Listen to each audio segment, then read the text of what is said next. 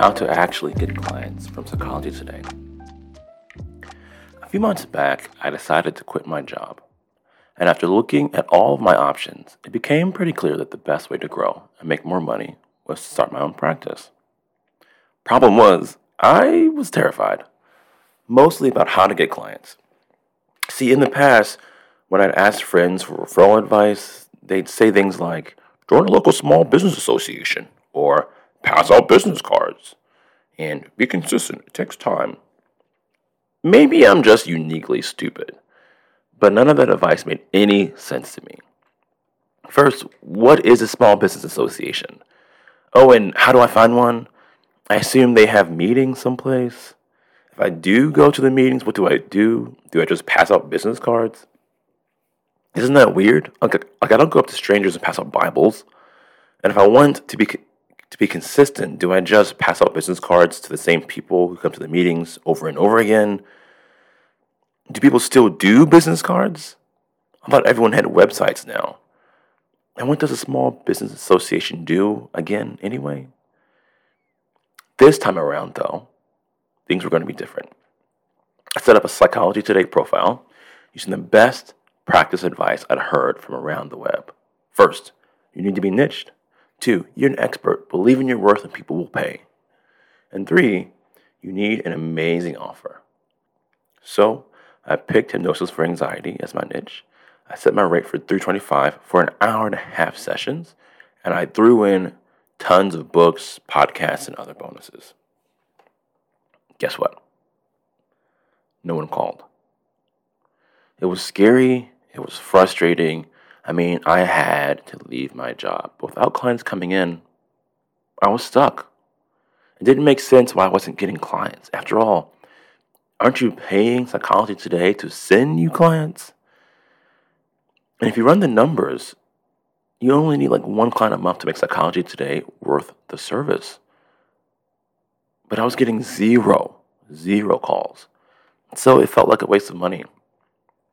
So I did what any millennial does I tweeted about it. My tweet went viral for me, and a ton of people started reaching out. One guy, Ryan Mull, who runs Magpie Solutions, a marketing company, even sat down and had a free Zoom call with me. Turns out I was making three big mistakes. First, I was niched. I didn't take insurance, and I had a high cash rate. What I had to realize was these directories are the counseling version of Walmart. Think about it. When you go to Walmart, do you care that this soap is Dove and this other soap is Dial? I mean, a little, but if Dove is a hundred bucks a bar and Dial's a, a dollar, you're gonna pick Dial and move on with your life. Because if you're shopping at Walmart, the most important factor isn't brand, but price. In the counseling world, we go to all these trainings so we can put all sorts of acronyms after our name PhD, LMFT, EMDR. But clients have no idea what any of that means.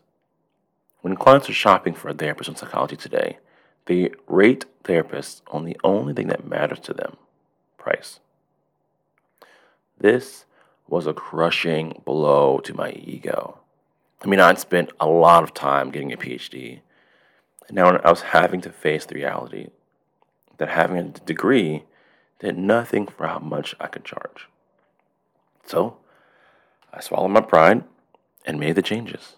Over the month of June, I averaged two calls a week. Usually one of those was a crank call. And out of the four actual potential clients, I booked one. The number probably would have been higher, but I was only virtual. I wasn't face to face. So some clients decided not to book. So look, that was progress, but it wasn't nearly enough. I asked my buddy Paul, the Wonder Kid Peterson, for advice. He turned me on to this guy named John Clark, who does private practice coaching.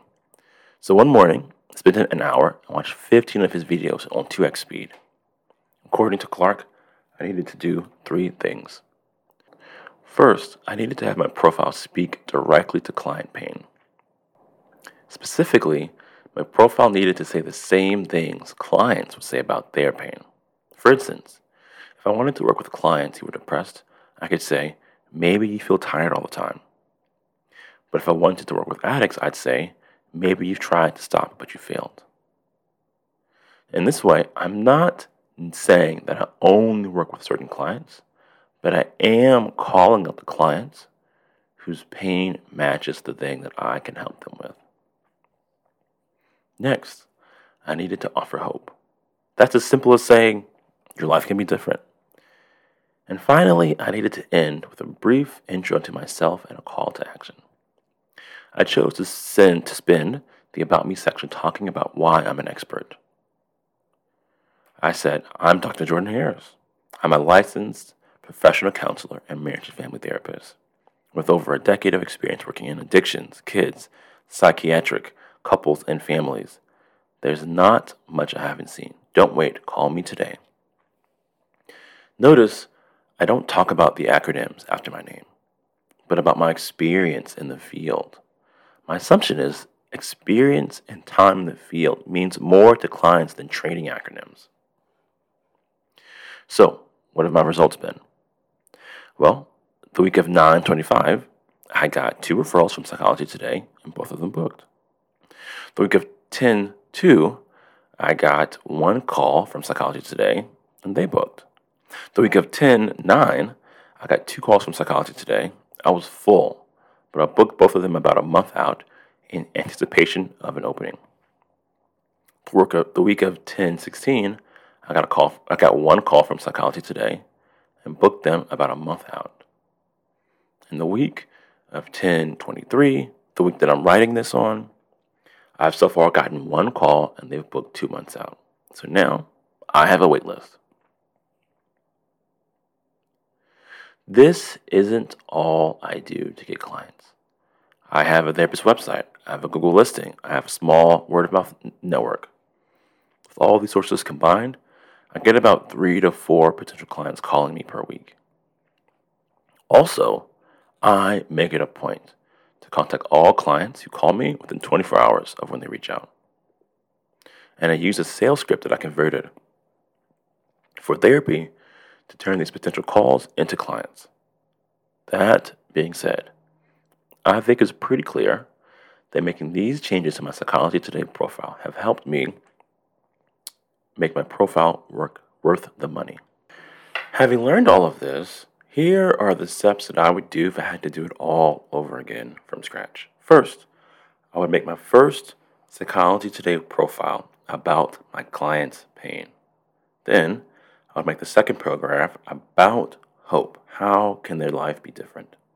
And third, I would talk about why I'm an expert and include a call to action.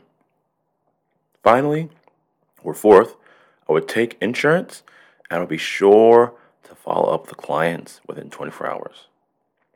What I would not do, what I would not do again, is I would not be super niche on my Psychology Today profile. I would not charge premium rates, and I would not talk about my therapy acronyms. And I would expect that if I took these steps, I would get about two calls a week, and that on average, I'd book about one of these calls, which, which means I'd get four clients a month. I think the biggest thing keeping most therapists from going into solo practice is they don't know how to get clients. It's a real fear. If you can't get clients, you won't eat. I think it's also really scary because it feels like there aren't concrete steps to take to actually get clients. It feels uncertain. You try this thing, maybe it works, and maybe it doesn't. And that's why I'm writing this blog post. Yes, it will take work. And yes, it is uncertain, but it is not impossible. You can figure it out. And in this post, I've outlined one way that this works, or at least how it's worked for me. So please try it out and let me know what happens for you. I'm serious. I made this post on my website and also this accompanying podcast so that this will help people. So if anything is unclear, shoot me an email. And if you try this out, I would love to know your results. You can reach me at jordanthecounselor at gmail.com. All right, best. Until next week.